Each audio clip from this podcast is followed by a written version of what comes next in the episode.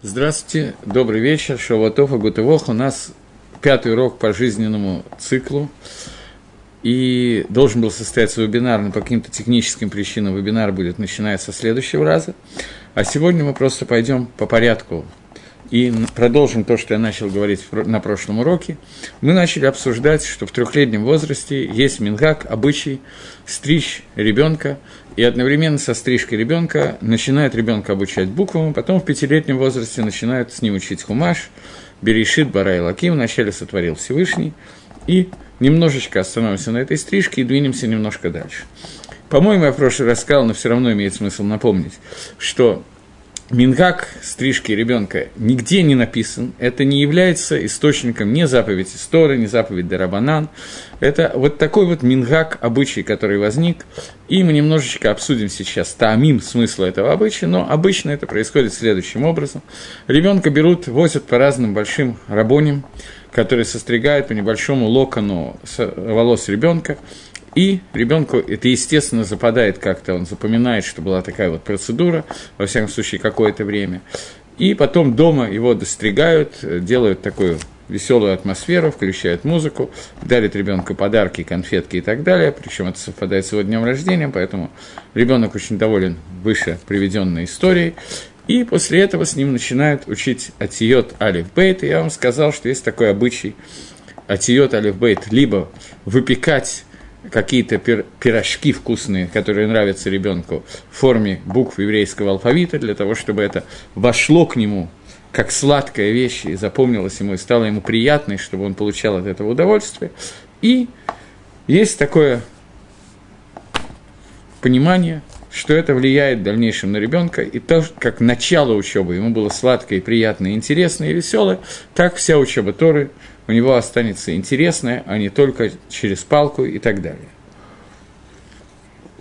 Теперь начнем разбирать Мишну в трактате Перке. А вот Мишна говорит, Бен Хамеш Шаним Ламикре. С пятилетнего возраста надо обучать ребенка Хумашу, с десятилетнего возраста Мишны, Бен Шлошисрель Мицвод, с 13 лет Мицвод, Бен Хамешисрель Гемора, в 15 лет Гемору, 18 лет жениться, в 20 лет лердов и так далее. Пока не будем больше остальное комментировать и обсуждать, а обратимся к тому, как Раши и то же самое делает Бартинора, комментирует первую фразу. В пять лет ле микре, пять лет к псуким Торы, Танаха.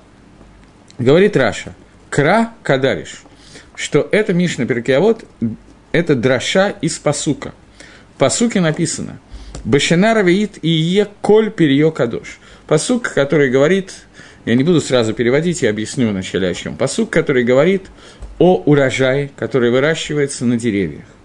Первые три года урожай, который выращивается на деревьях, запрещен в пищу, он весь уничтожается, сжигается. Это называется орва.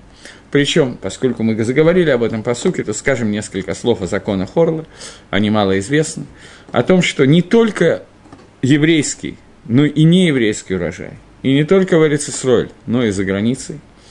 Орла, урожай первых трех лет деревьев, плодовых деревьев, запрещен в пищу. Он должен быть полностью уничтожен, и его нельзя не только есть, но получать от него удовольствие.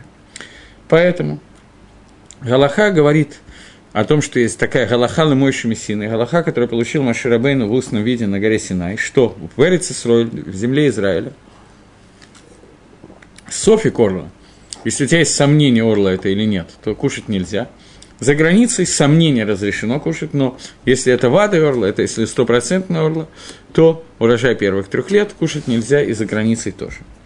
Начиная с четвертого года, и вот этот посуд, который нам понадобится, начиная с четвертого года, урожай четвертого года будет все перье, все плоды будут кадош, то есть они должны быть посвящены Творцу. У них дин, который называется такой же дин, как Керим Рава, и такой же дин, как Массер Шени, как вторая десятина.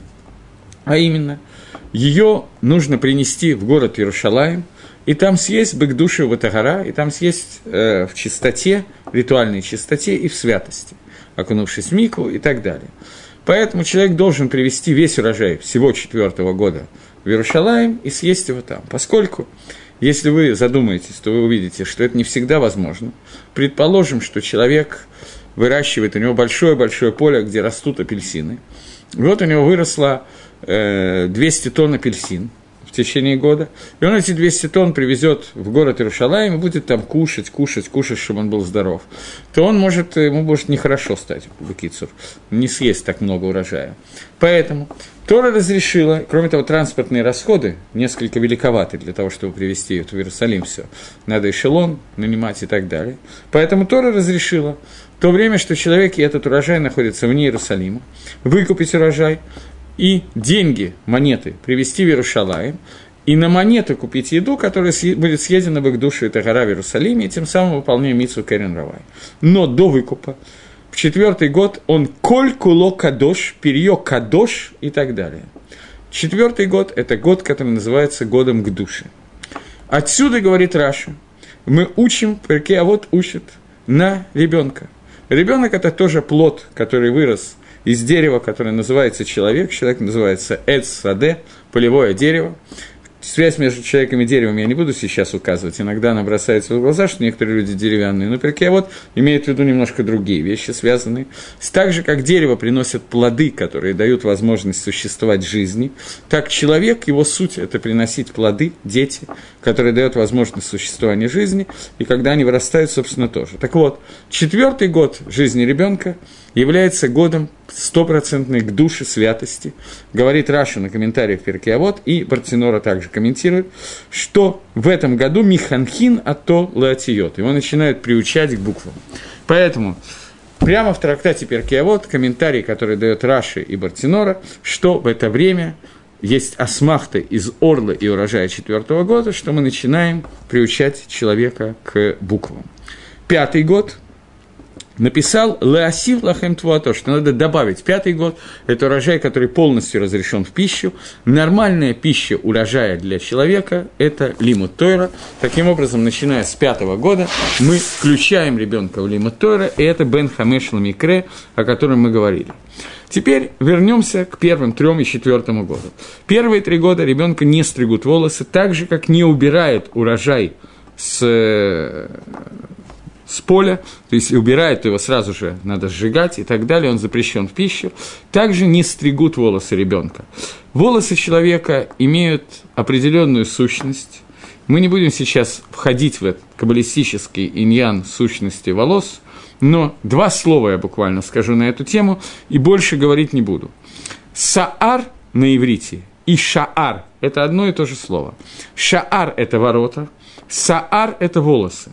Пишутся они одинаково, есть разница в прочтении между буквами «шин» и «син», но те, кто чуть-чуть хотя бы знают иврит, знают, что это одно и то же слово. Поэтому слово «ворота» и слово «волосы» – волосы являются проводниками, воротами, которые связывают нас каким-то образом с более высокими уровнями миров, через которые Творец влияет на человека тем или иным способом, с этим Дери Гага просто заодно. С этим связана разница между мужчиной и женщиной, что у женщины нет бороды, у мужчины есть борода. С этим связана разница в том, что женщина незамужняя не должна надевать головной убор. Женщина, которая выходит замуж, должна надевать головной убор, потому что связь, которая у нее должна быть, она должна быть скрытая, опосредованные через мужа очень в большой степени, через лимутора мужа и так далее. И это некоторые таамим, некоторые смыслы заповеди. Более подробно мы в них входить не будем, потому что это уже совсем не наша тема. Но поскольку мы начали с того, что мы говорим о изучении Торы ребенка с возраста трех лет, изучение атиот и так далее, и о том, что есть мингак не стричь ребенка, то поэтому я хотел сказать про эти три года стрижки при обучении букв и Торы с пяти лет. Речь идет только о мальчиках. Сейчас мы коснемся, поскольку Элиезер, который задает этот вопрос, задал вопрос абсолютно правильный. Я думал, но забыл по причине старческого маразма и склероза, что мне надо немножечко поговорить и о девочках. Тоже сейчас мы этого коснемся. Но вначале закончим то, что я начал говорить. В возрасте трех лет, до трех лет, ребенок не в состоянии окунуться в то, что называется к душе, святость и так далее. Потому что состояние ребенка до трех лет, вы уж извините, что я об этом говорю, но мы говорим о Маагаль Шана, о круге жизни, всей жизненности и так далее. До трех лет ребенок находится в состоянии, когда он кушает и ходит в туалет, и это, в общем, его основное времяпрепровождение, как мы понимаем. Ребенка невозможно полностью научить держать тело в чистоте в возрасте до трех лет, поскольку он иногда делает не только туда, куда надо, но и в штаны тоже, и так далее, и так далее. Поэтому, несмотря на то, что до трех лет, как только ребенок говорит, мы уже стараемся обучать его некоторым словам Торы, но у него еще не может быть того состояния к душе и святости, о котором идет речь, и который начинается с возраста трех лет. Поэтому в три года обычай до трех лет его не стригут, потому что каналы его связи со Всевышним немножко иные, чем после трех лет. Это время, которое называется ганака, время кормления ребенка. Он еще зависит полностью от мамы. В 2-3 года, обычно на третий год, ну, в общем, мы говорим в 3 года, ребенок отрывается от груди, в два года это обычно стандартное происходит. Я говорю сейчас о том, как это происходило во время Тора. Сегодня понятно, что это происходит раньше, иногда значительно раньше, но тем не менее временем кормления считается 24 месяца. И начало третьего года, третий год еще продолжает быть по инерции таким годом Орла, начиная с начала четвертого года он колькуло кадош, он весь посвящается Атиот, самому, самой большой к душе, которая есть в Торе, отъет буквами, которые написаны Тора, теперь в это же время, во время стрижки этого ребенка, принято ему оставлять пейсы.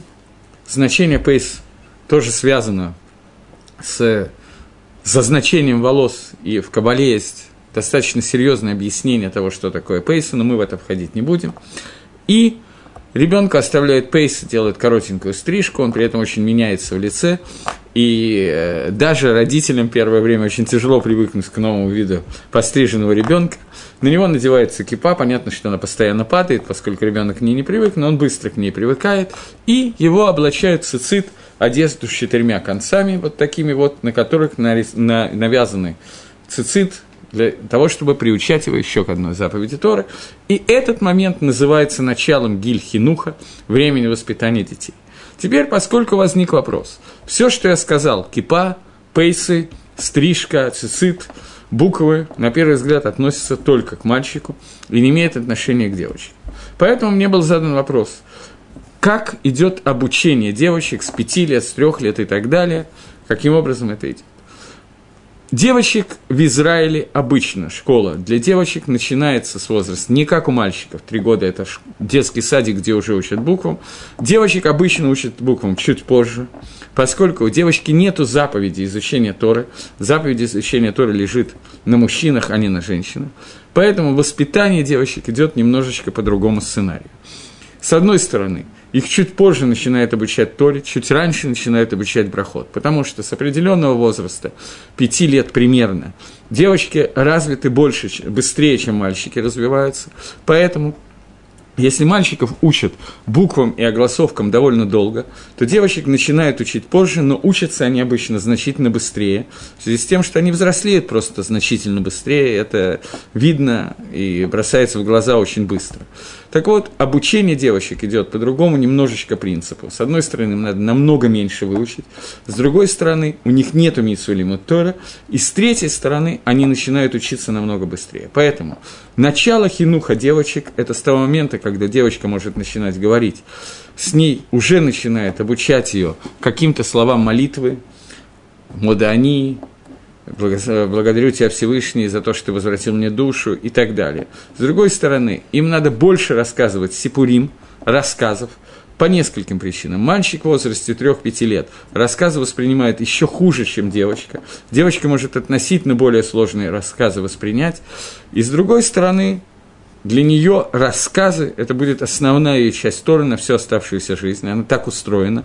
Мы знаем, что женщины более, на них более работает понятие гаргаша, ощущение, чувство, чем разум. На мужчину больше работает разум, чем чувство. И как это ни парадоксально, начинается это с самого начала, с самого раннего э, периода жизни детей. Я когда-то был очень потрясен тем, что в совсем маленьком возрасте видно разницу между двумя X-хромосомами и XY-хромосомами. Мальчики с самого начала тянутся к машинкам, к мячикам, девочки с самого начала тянутся к скакалкам, куклам и так далее. То есть все то, что потом мы видим, что в них заложено, заложено с самого начала, и развивать надо именно в этом направлении.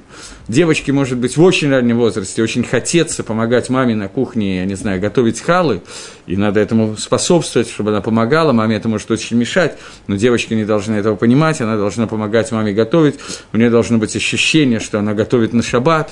Девочки больше любят убирать в комнате, чем мальчики. Мальчика заставить убрать те игрушки, которые он разбросал, это примерно все равно, что меня сегодня заставить прыгнуть с парашюта, как правило. Но девочка это делает не то чтобы с удовольствием, но ее уговорить, что это большая миссия в очень раннем возрасте, намного легче, чем мальчика, и ей это больше нравится и так далее. Хотя есть мальчики, которым тоже нравится, понятно. Но нужно ловить в первую очередь то, что нравится детям, чтобы, особенно для девочек, чтобы начинать их воспитывать именно с того, что им нравится. У мальчика, независимо от того, нравится или нет, мы должны его обучать Торе. Девочкам, как правило, на каком-то этапе нравится читать какие-то книжечки и так далее, поэтому их можно обучать ивриту, и на иврите читать, и какие-то слова Торы говорить и так далее. Но икор их лимуда, суть их лимуда, должны быть рассказы, в то время как у мальчиков это должно быть трудная работа. Поэтому мальчиков постепенно надо к этому приучать. Понятно – что в три года не надо заставлять ребенка учиться, об этом я не говорю, это очевидно.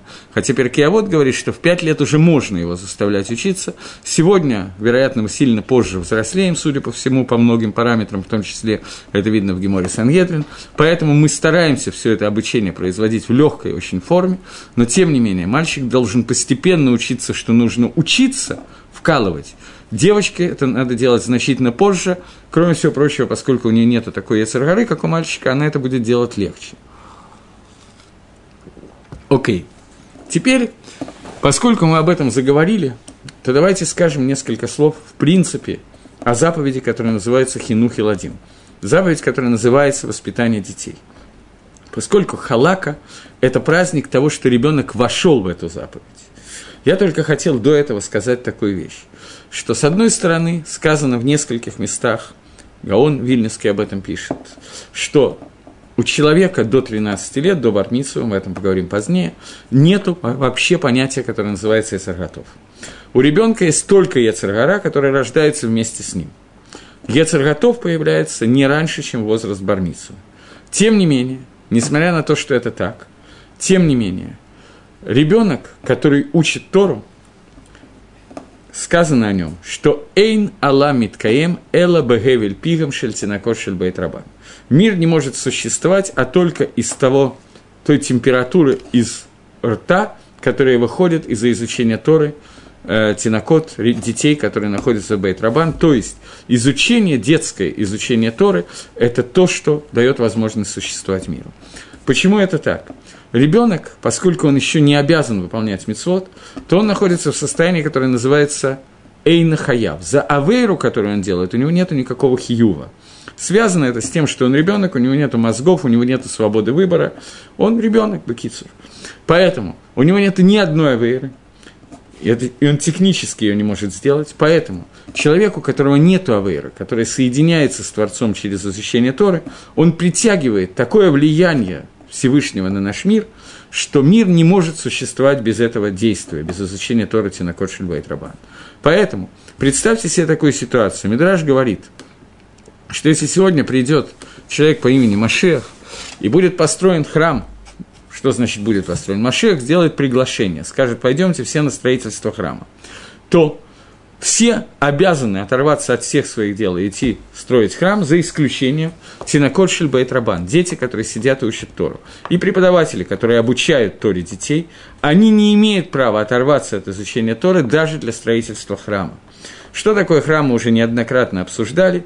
То есть, ломи ватлим от Тинакот Шельбайт Рабан, афилу лабиньян байдамигдаш. Даже для строительства храма мы не имеем права оторвать детей – от изучения Торы. Это очень серьезная вещь, и понятно, что, несмотря на отсутствие Ецер готов, сам факт отсутствия у ребенка какой-либо авейры, когда ребенок в полной к душе и чистоте, в которой он входит в состояние 4 лет и дальше, доходит до возможности изучать Торы, это то, что дает миру существовать.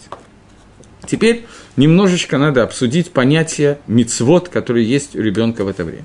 Мы говорим, что ребенок до 13 лет находится в состоянии до бармитсвы, в состоянии, когда он не обязан исполнять заповеди.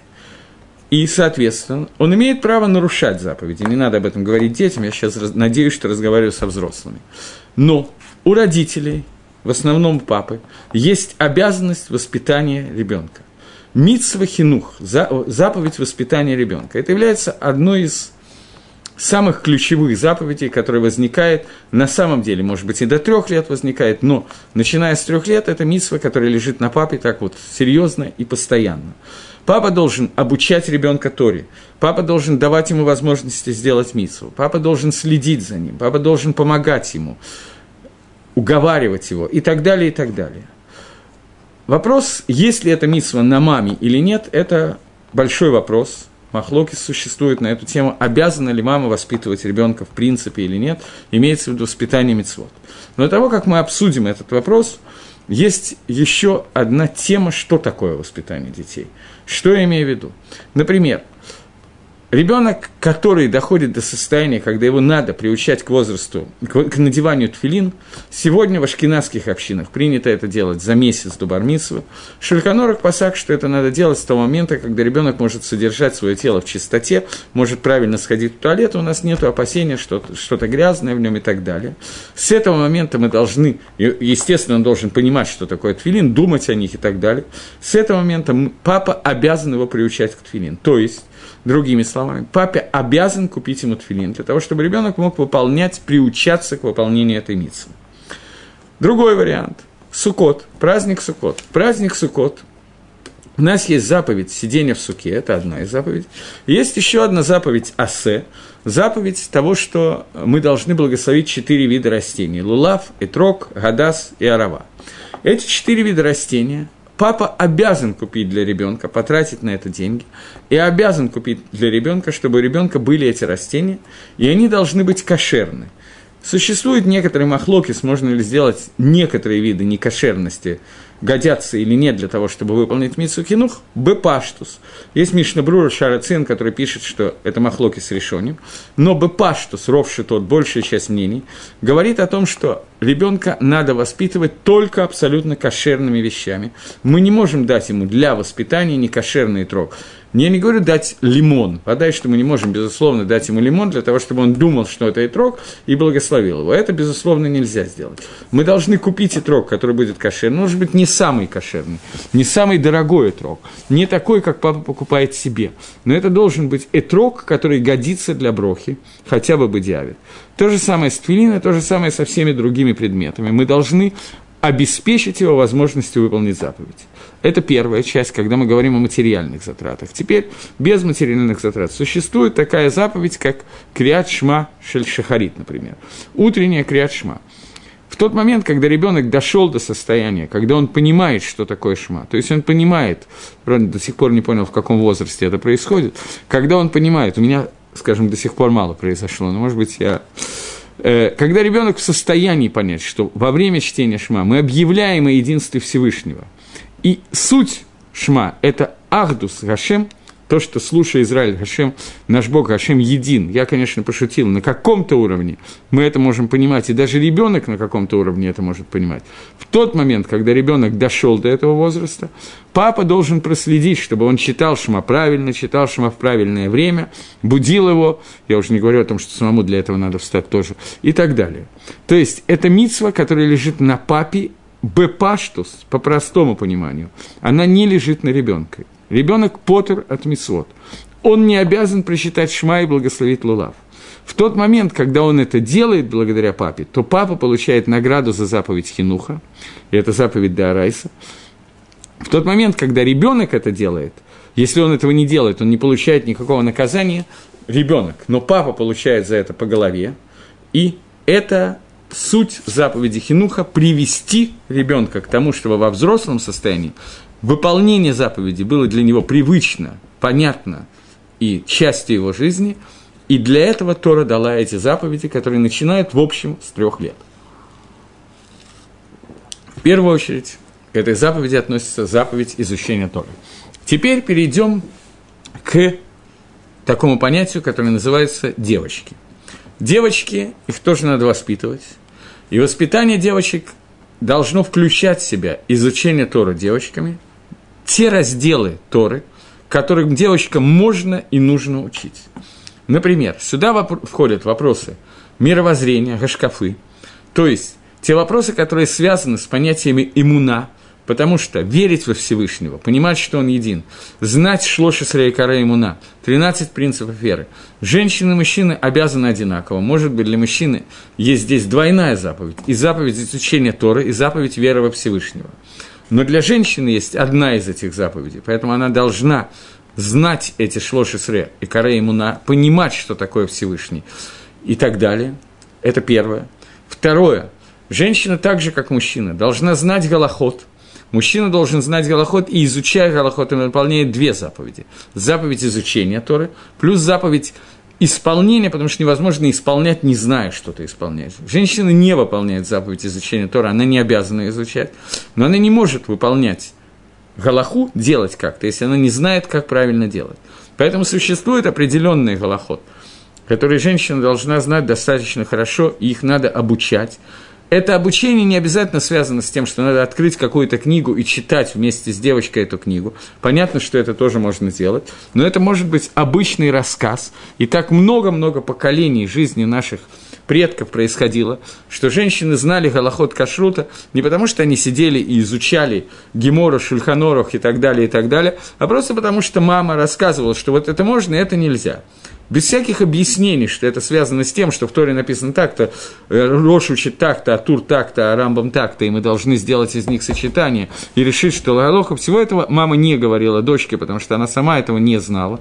Но Мама объясняла ребенку, что вот это Всевышний не разрешил смешивать, поэтому у нас должна в этом ящике быть мясная ложка, в этом ящике молочная и так далее, и так далее. Что после того, как мы ели мясо, мы не едим молоко в течение такого-то и такого-то времени этим рассказом, разговорами постоянными, постоянно, когда Всевышний присутствует, и Галаха присутствует в доме, и вместо того, чтобы разговаривать о политике или о шмотках, которые продаются в соседнем универмаге, если в это время в доме ведется разговор в присутствии ребенка, или же с ребенком, о том, что вот это можно, это нельзя, это правильно, это митсва, это авейра, это преступление, и так далее. Если в доме постоянно, это относится и к папе, и к маме, но да простят меня мужчины, как говорил Райкин, речь пойдет о женщинах, несмотря на то, что я сказал, что женщины бепаштус не несут на себе заповедь воспитания детей, эта заповедь ведет, как заповедь лежит на папе,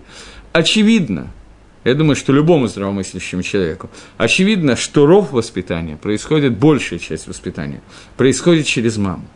Если ребенок видит просто – что мама сейчас молится Минху, сейчас ей надо прочитать какой-то псалом. Если это не, не происходит так, что мама молится Минху постоянно и не занимается детьми, это авейра гдойла, это страшное преступление. Я имею в виду, если ребенок видит, что медей паам, иногда маме нужно углубиться в сиду. Если ребенок слышит постоянно в разговоре и мирце Ашем, если захочет Всевышний, Бору Ашем, слава Богу, Хас вышелом, не дай Бог такое – и так далее, если мама употребляет это через слово и говорит часто и постоянно и так далее, то есть, если во всех разговорах, которые ведутся в доме, присутствует Творец, присутствует и Рад Шамаем, которая дается через маму, то в этой ситуации у ребенка мимейла автоматически в самом молодом возрасте развивается Потому что он обезьяна, ребенок обезьянничает, как попугай. Он повторяет то, что говорят родители. И не может быть, чтобы это не вошло в него. И так случилось, что большая часть контакта с ребенком в молодом возрасте лежит на маме, а не на папе. Потому что папа, во-первых, он меньше находится в доме, во-вторых, он менее в состоянии это делать. Когда он начинает с маленьким ребенком говорить слишком много, то он поднимает его уровень иногда туда, куда не надо поднимать. Мама значительно лучше должна, по идее, чувствовать уровень ребенка и ощущать это. Поэтому без того, чтобы мы сейчас вошли в сложный сворот, на ком лежит обязанность того и всего, очевидно, что это путь, который должна дать мама, и путь, который должен дать папа, он, безусловно, с самого юного возраста, но на каком-то этапе при взрослении ребенка и мальчика, и девочки, он значительно больше перекладывается на папу, папа должен включаться в это, но с самого начала оба родителя и до самого конца, оба родителя должны быть, во-первых, примером ребенка, это во-первых, и во-вторых, кроме примера – они должны постоянно употреблять вот те словосочетания, которые я говорил.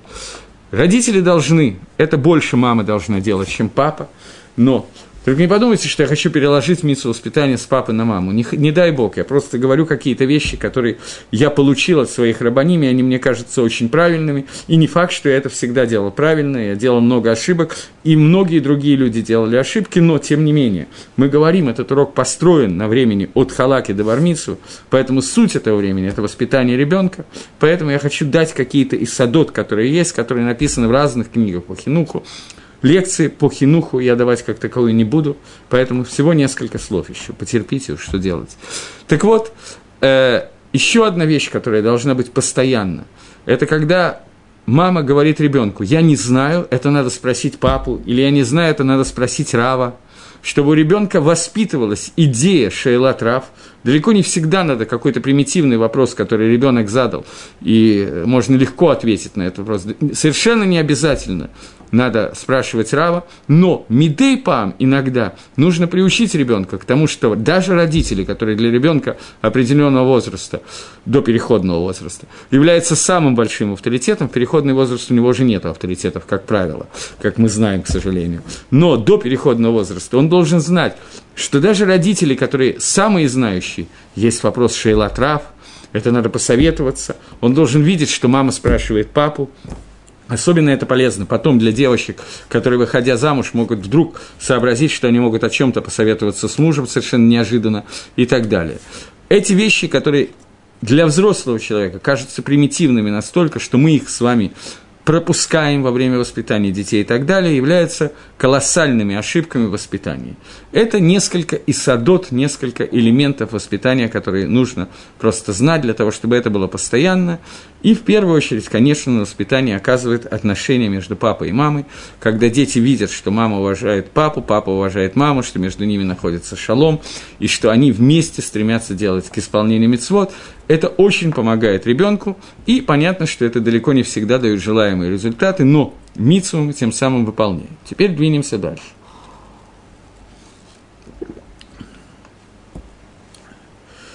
Э, я думаю, что можно перескочить через какое-то время жизни ребенка, хотя на самом деле, поскольку я уже зачитал этот кусочек из Перкиавод, то почему не остановиться на нем более подробно? Мы сказали, что в 5 лет мы начинаем учить микре, в 5 лет мы начинаем учить хумаш. Одну секундочку. В 5 лет мы начинаем учить хумаш, 3 года халаки и буквы, в 5 лет хумаш – Дальше. В 10 лет мы начинаем учить Мишну с мальчиком. Что такое Мишна? Э, Талмуд, слово Талмуд все знают. Талмуд делится на Мишну и комментарий объяснения Мишны, который называется Гемора. Мишна – это краткий свод законов, который был написан Раби Игуда Анаси, составлен. Это фактически устная Тора, но которая была записана, поскольку мы оказались на ступени, когда мы стали очень многое забывать, для того, чтобы эта забывшесть не привела, не привела к забыванию основных основ устной Торы – основных основ, хорошо сказал, устной Торы. Чтобы этого не произошло, Рабиуда Наси Багарат Ша, что такое было постановление этого часа, решил, что это лавод Рашем Эфиру Таратеха, время служить Всевышнему, можем отменить какую-то заповедь Торы, когда это говорят, когда нет, и кто говорит, нет, это не наша тема, почти никогда этого не говорят, но такое бывает. Так вот, Рабиуда Анаси записал шесть Седрей Мишна, шесть седров Мишны, разбил их на трактаты, и Гемора – это уже комментарии на эти сдарим. Так вот, в 10 лет рекомендуется начать учить с ребенком Мишну. И так примерно, даже чуть раньше, я думаю, что в 9 лет принято сегодня в хедерах в Израиле начинать учить Мишну. Раньше училась Мишна наизусть, сегодня некоторые дети учат, некоторые не учат наизусть, но Мишны, особенно какими-то трактатами, которые дети учат, они должны владеть более или менее цельно – понимая, о чем идет речь, без каких-либо трудных кушьет, которые, трудности, которые можно поставить. Кушьет надо оставить на более больший, на более поздний возраст, на более взрослых детей, и во время Мишны в 15 лет начинали учить Гемора, и написано, что Бен Хамешесре ле Гемора. Но сегодня, в состоянии, в котором мы находимся сегодня, принято в хедрах начать нас учить Гемору значительно раньше, и я не знаю, насколько это хорошо или плохо, но так принято, и не мне менять порядок, который установился. Здесь есть свои плюсы, потому что дети начинают раньше рассуждать и раньше развиваться, и это, безусловно, помогает им развиваться, с одной стороны.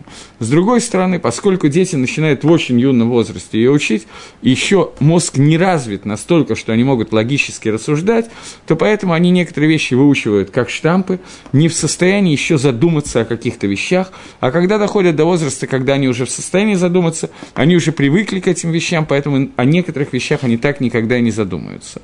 Но, тем не менее, вам Израиле, Мингакам Израиля сегодня начинать учить Гемора намного раньше, но в 15 лет, безусловно, мы продолжаем учить Гемору. И пока на изучении, на способе изучения мы должны несколько прерваться и остановиться, и перейти к другой фразе этой же Мишны «Бен шлоши сраламицуа». Только – мы сделаем это немножко иначе, потому что, как я уже говорил, то простят меня мужчины, речь пойдет о женщинах. Начнем с 12 лет, которая является, хотя мы пойдем, пойдем одновременно, 12 лет бар, бат у девочки и 13 лет бар у мальчика.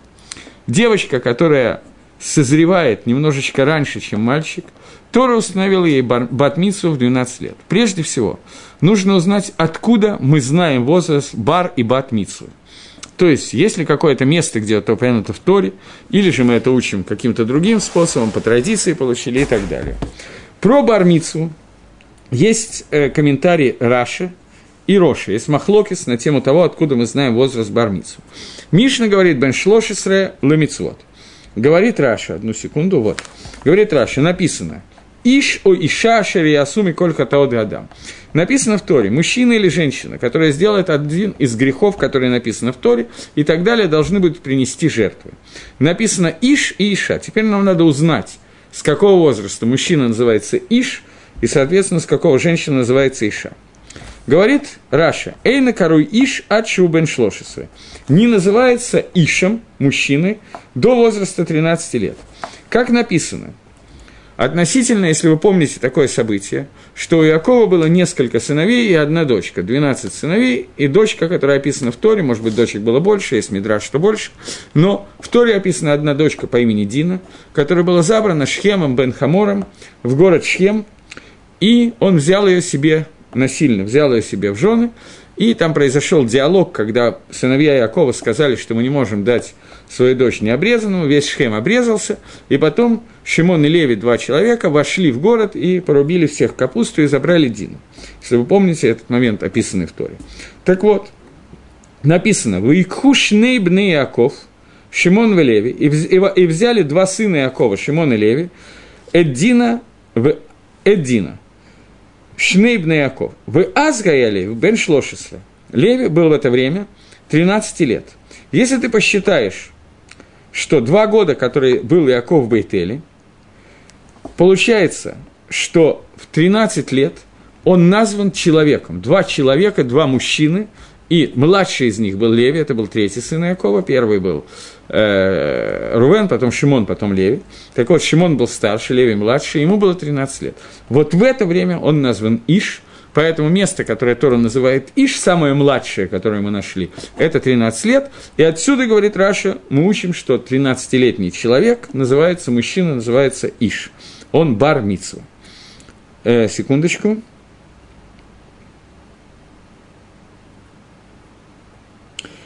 נוסח אחר, говорит Раши, другое объяснение, что בן שלוש עשרה למצוות, 13 лет человека в מצוות, и так, как второй נוסח Раши, также пишет Рош, Рабейну Ашер, он говорит о том, что ребенок, у которого появились два волоска, он приходит в состояние, которое он хаяба мицвод из Торы, что галоха лымоющими мессины, что галоха от Машена Синай, вишуруха хамим и хахомим измерили – что два волоска появляются в среднем в 13 лет, поэтому его вносят, вводят в киюм мицвод. То есть, Раша пишет, что на самом деле время взросления – это появление в определенных местах двух волосков, и Рабонан измерили, что это 13 лет. Но Галоха еще Мессина, что это два волоска. Э, Рош пишет иначе. Я сказал, что так пишет Рош, я ошибся. Рош пишет чуть-чуть иначе. Рош пишет, у меня просто здесь нету, надо в, другом, в другой книге брать, я не приготовил. Так Рош пишет, что Галоха Лемойша Мессина, и так мы паским, что Бармитсва – это в возрасте 13 лет плюс два волоска. 13 лет без двух волосков – это не бармитсва, два волоска без 13 лет тоже не бармитсва. Так вот, бармитсва – это возраст 13 лет по Рошу, это Галахала Мойши Мессиной, то есть так передано устной Торой – Всевышний это установил на горе Синай. По Рошу, как, так же, как Всевышний сказал, что 13 лет – это бармитсва для мальчика, также Всевышний сказал, что 12 лет – это бармитсва у девочки.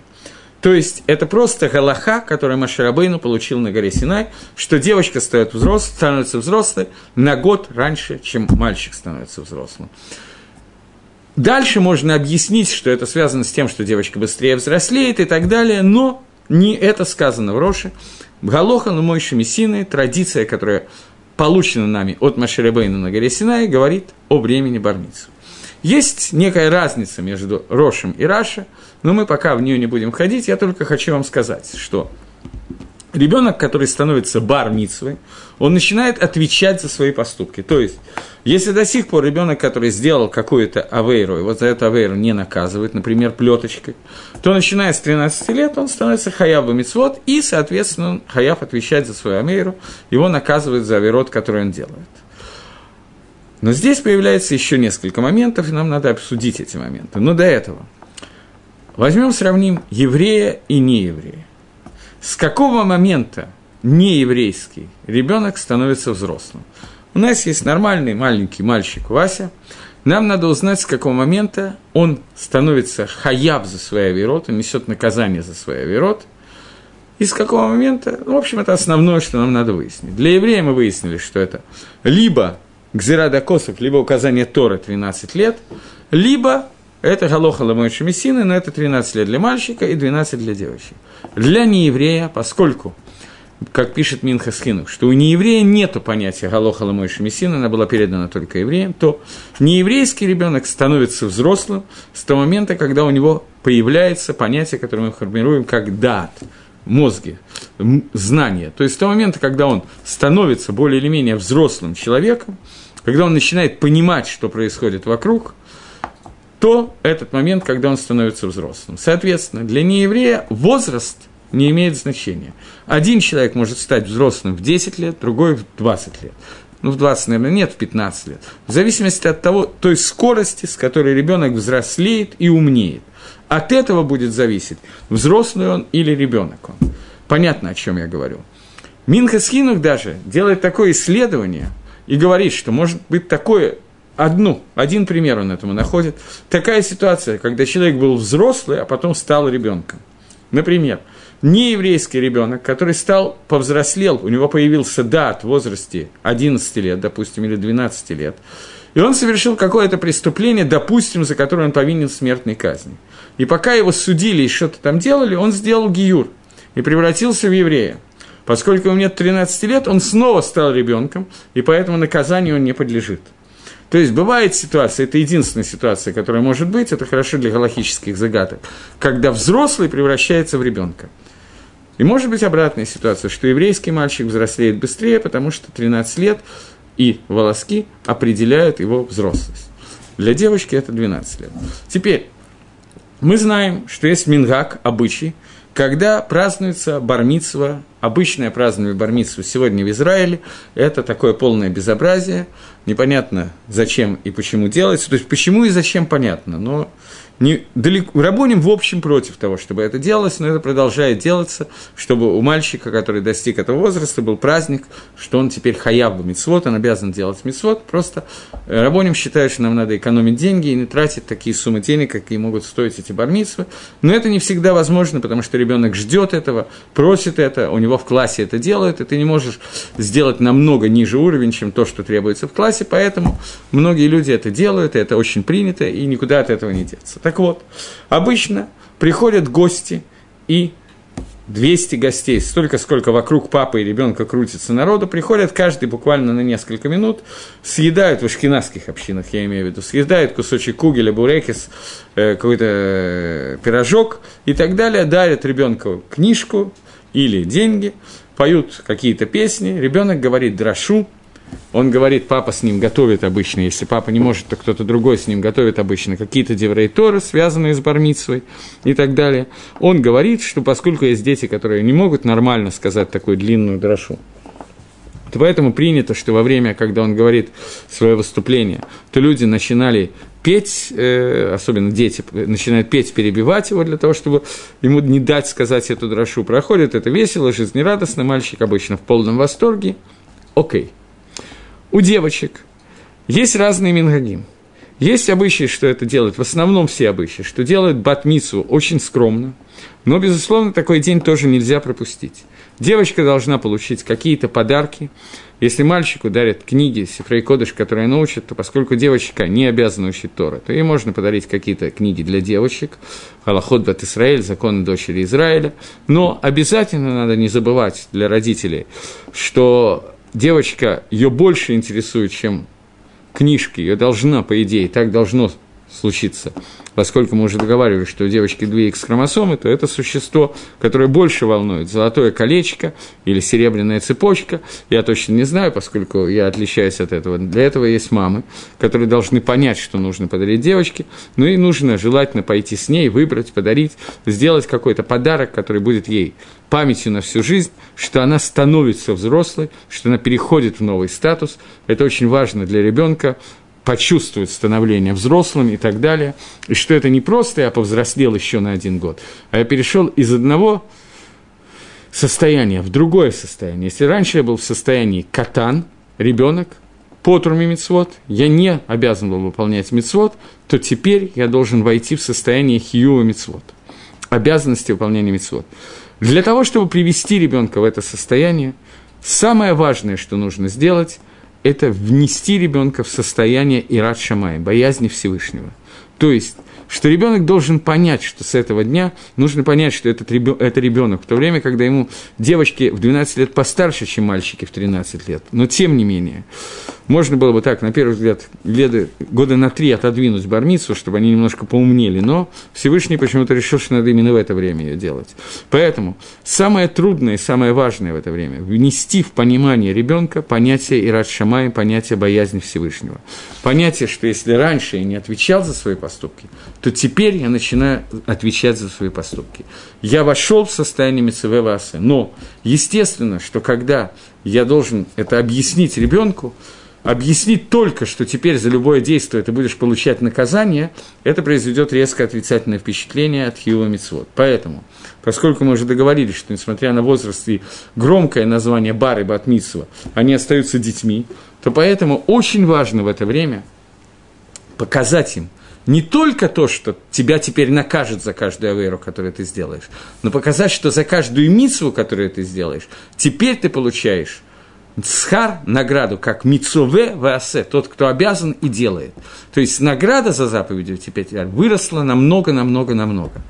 То есть должны идти одновременно два направления подготовки к бармицу. Первое – Мицвод асе ты будешь получать за них награду за мицвы делай.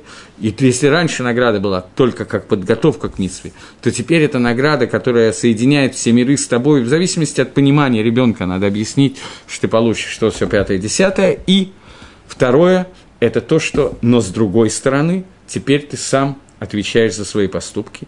Если раньше за твою авейру наказывали папу, то теперь за твою авейру Всевышний будет разбираться с тобой, а это может быть больно и неприятно. Обе эти вещи ребенок на понятном для ребенка уровне, э, на понятном для ребенка уровне, э, они должны быть объяснены. Окей, теперь еще один момент, который, на котором надо бы заострить внимание. Э, перед бармицвой ребенка, перед или после бармицвы, это по-разному. Обычно это делают в шаббат после бармицвы или в шаббат перед бармицвой, в зависимости от того, что удобнее сделать. Желательно это делать после бармицвы. Ребенка, мальчика вызывает к Торе. Мы знаем, что к Торе в шаббат выходит 7 человек, И ребенок, который выходит, он должен быть один из них. На самом деле выходит 8 человек, потому что есть 7 человек и мафтер. И принято вызывать ребенка хатана бармицвы на должность мафтера. Поскольку мафтер может быть и ребенок тоже может быть мафтером, даже если ему нету 13 лет, поэтому Шульханорах разрешает вызывать ребенка до исполнения 13 лет к Торе в шаббат предыдущей бармисве. Поэтому это обычно делается в тот шаббат, который более удобный. Есть те, которые следят за тем, чтобы это сделать после 13 лет, но альпидин мы можем сделать и до 13 лет тоже. Это зависит от Мингага, от обычая, который есть в данной синагоге. В общем, я думаю, что можно договориться с Габаем синагоги на любой из этих двух вариантов. Ребенка готовят к чтению Торы. У Свардим очень принято, чтобы ребенок читал всю паршу, весь э, всю недельную главу, и его готовят довольно долго и так далее. У Ашкеназим это не принято. Но у Ашкеназим есть разные обычаи. Поэтому пойдем по ним. Есть те, которые делают так, что ребенок читает только этот маленький несколько предложений последних Торы, который называется Мафтир, и после этого читают Гавтару, то есть отрывок из Нави, из пророков, которые они читают. Здесь нужно учесть, что есть большая опасность здесь. Ребенок становится бармицей. То есть он отвечает за то, что он делает. Очень многие дети этого возраста, они жутко стеснительные. Поэтому, когда они говорят брохи на Тору и читают Тору, нет, люди не слышат этого чтения, они читают очень тихо. Таких бывает много, довольно-таки много. Поэтому, если ребенок хочет читать, но будет читать тихо, то ничего не сделаешь, придется это делать. Но надо постараться, чтобы было вокруг 10 человек, которые слышали эти брохи. Потому что иначе это броха леватола, и ребенок сказал броху и понесет наказание за эту браху. Поэтому надо собраться вокруг, чтобы 10 человек услышали борху, который говорит ребенок. Если возможно без потерь для ребенка, понятно, что для ребенка это может быть травмой, тогда ни в коем случае нельзя этого делать. Но если ребенок не очень хочет этого и не принято в этой синагоге, а он читает тихо, то можно сочкануть и не, не читать этот отрывок, а чтобы ребенок просто вышел и сказал брахот, но здесь тоже нужно, чтобы брахот были сказаны громко, чтобы их слышали минимум 10 стоящих рядом человек. Обычно это работа того, кто готовит ребенка к бармицу, он готовит не только нигун как это сказать, мелодию того, как читает ребенок. Но он должен также приготовить ребенка, чтобы ребенок сказал эти брохи громко. Для ребенка это очень важное событие, этот выход к Торе. Его ни в коем случае нельзя отменять, нужно сделать все возможное, чтобы ребенок это сделал и так далее. И во время этого чтения Торы принято, чтобы папа сказал Броху, мы говорим ее почему-то Блишему Малхус, но есть объяснение, почему, без имени Всевышнего, хотя Минхагим есть, которые говорят, обычаи, которые говорят с именем Всевышним, но Ровам Израиль, большая часть народа Израиля, сегодня говорит без имени Всевышнего. Папа говорит, Борух Шепатрани Минушо Шельзе. Благословен ты Всевышний, который освободил меня от наказания за этого человека. То есть, до сих пор папа обязан был выполнять митсвы хинух, связанные с ребенком, и если ребенок что-то делал неправильное, то наказание было на папе. С этой секунды наказание лежит на ребенке, а не на папе, поэтому папа благодарит Всевышнего то, что он избавился от какой-то части наказаний, которые понятно, что нормальный человек не хочет получить. При этом надо постараться, чтобы ребенок не получил эти наказания, но об этом мы уже говорили. Окей, двинемся Дальше. Что еще нужно сказать такого важного про бармицу? Я продолжу следующий урок и тоже буду говорить на эту тему. Митсва тфилин, который мы будем следующим уроком заниматься, тфилин, который ребенок начинает надевать до бармитсвы и продолжает надевать всю оставшуюся жизнь и так далее. Но есть еще один момент. Я сказал, что воспитание ребенка в основном лежит на папе, это митсва папы. Но кроме воспитания ребенка есть еще одна вещь. А именно, есть два вида мицвод. Есть мицвод «делай» и мицвод «не делай». Мицвод «делай», мицва «се» иврите, это мицвод, который надо воспитать ребенка, приучить его, чтобы они стали ему привычными, и он стремился к исполнению позитивных заповедей. Учить Тору, благословлять Лулав, сидеть в суке, э, что еще делать, говорить кидуш и так далее. Есть мицвод «не делай», запрещающий заповедь, не нарушай шаббат, не убивай, не прелюбодействуй и так далее. Все эти мецвод, их тоже надо воспитывать ребенку, но кроме воспитания ребенка, здесь есть еще один аспект.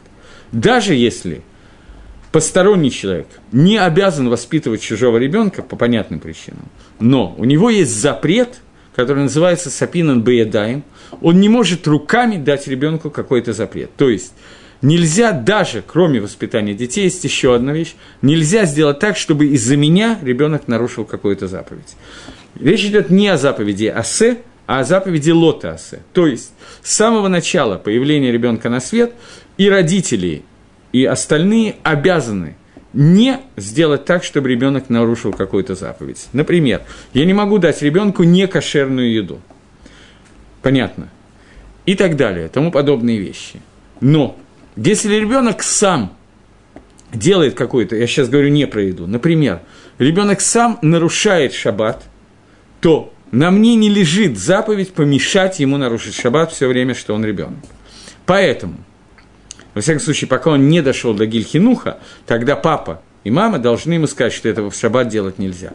Но пока ребенок маленький, скажем, двухлетний ребенок, и так случилось, что случайно он включил свет том месте, где свет должен быть выключен в шаббат, или наоборот – Теперь этот ребенок залез на стул и хочет дальше играться с выключателем. Я не обязан ему помешать выключить свет, который мне мешает. Я могу оставить ему возможность выключить этот свет, и потом быстренько-быстренько забрать его и забрать стул, чтобы уже в комнате было темно, как я планировал с самого начала. Это не является митсвой хинух, Поскольку мы еще не дошли до хинуха, то это можно сделать, чтобы не сложилось впечатление, что ребенок должен быть точно как взрослый. Понятно? что есть еще один аспект, который нужно указать, аспект, который называется посты.